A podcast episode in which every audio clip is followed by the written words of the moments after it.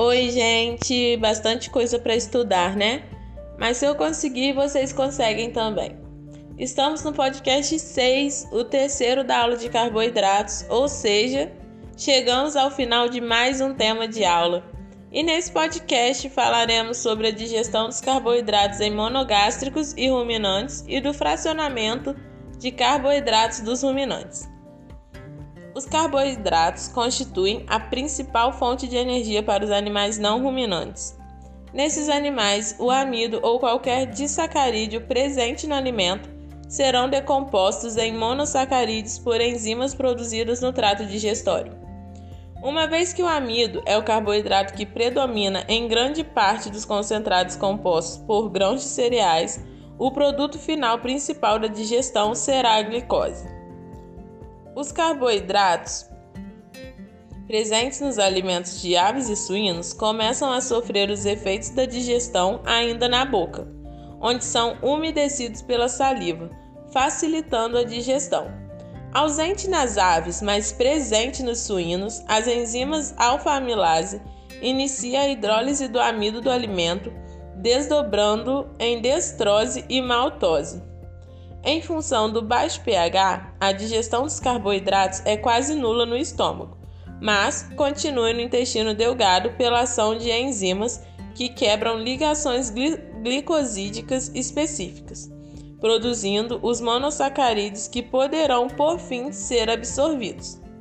Embora os animais não ruminantes não tenham capacidade de utilizar a celulose, os equinos, que são monogástricos de seco funcional, conseguem digerir algumas frações fibrosas, principalmente a pectina e a hemicelulose da ração no intestino grosso, por conta da presença de microorganismos nessa função do trato digestório desses animais. Portanto, haverá produção de ácidos graxos voláteis, os quais poderão apresentar uma fonte de energia adicional para o metabolismo animal. De todo o carboidrato absorvido pelas aves e pelos suínos, a maior parte será utilizado como fonte de energia ou convertida e armazenada na forma de gordura, funcionando como reserva energética para os animais. Falando agora dos carboidratos na nutrição dos animais ruminantes, os carboidratos são os nutrientes quantitativamente mais importantes nas dietas dos animais ruminantes e representam aproximadamente 3 quartos dos vegetais. Constituem a fonte primária de energia para os microorganismos ruminais, os quais possuem alta capacidade de aproveitamento desses nutrientes. No rumen, o amido e os carboidratos solúveis sofrem rápida ação pelos microorganismos ali presentes o amido é rapidamente degradado pela ação da maltase, enzima produzida pela pelas bactérias ruminais. As bactérias que degradam o amido recebem o nome de bactérias amilolíticas. Os carboidratos solúveis são rapidamente fermentados no rumen, dando origem aos ácidos graxos voláteis, ao metano, ao hidrogênio e ao CO2. A fermentação do amido contribui para a formação de ácido lático no rumen. Ácido lático em excesso no rumen resultará em redução do pH ruminal, o que poderá ocasionar sérios distúrbios metabólicos nos animais. A digestão das pectinas, celuloses e hemiceluloses pelos microorganismos ruminais dará origem aos ácidos graxos voláteis, gás carbônico e metano, a digestão da celulose se dá principalmente pela ação das bactérias celulolíticas, mas os protozoários presentes no rumen também possuem capacidade de digerir a celulose. A quantidade de celulose que é degradada no rumen depende do grau de lignificação da planta, uma vez que a lignina está associada à celulose, é resistente ao ataque de bactérias ruminais. Forragens mais maduras possuem maior teor de lignina, sendo, portanto, menos degradadas.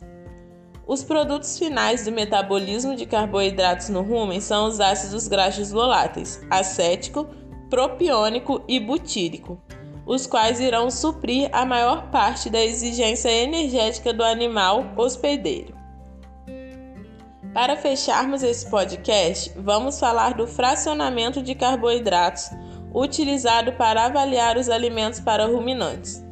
Nesse sistema, os carboidratos totais são representados por carboidratos não estruturais, que são amidos, açúcares solúveis, ácidos graxos voláteis, pectina e glucanas, e carboidratos estruturais, que são as frações da fibra. Os carboidratos são classificados de acordo com sua taxa de degradação pelos microrganismos do rumen, ou seja, quantidade em percentual do material degradado pelos microrganismos por unidade de tempo. Desse modo, temos então as seguintes frações. Fração A: estão os carboidratos de rápida degradação de baixo peso molecular, como açúcares, disacarídeos e AGVs. Fração B1, onde estão os carboidratos de tempo intermediário de degradação, que são as pectinas, beta-glucanas e o amido. Fração B2, onde encontramos as fibras insolúvel potencialmente degradável, com lenta taxa de degradação representada pela celulose e hemicelulose.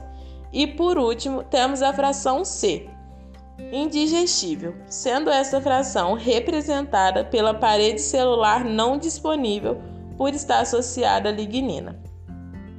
Então, turma, assim finalizamos o podcast 6 e, consequentemente, o tema de aula carboidratos. Espero que estejam gostando dos podcasts, que eles estejam auxiliando bastante para os estudos e dúvidas de vocês e saibam que, como sempre digo, podem contar comigo.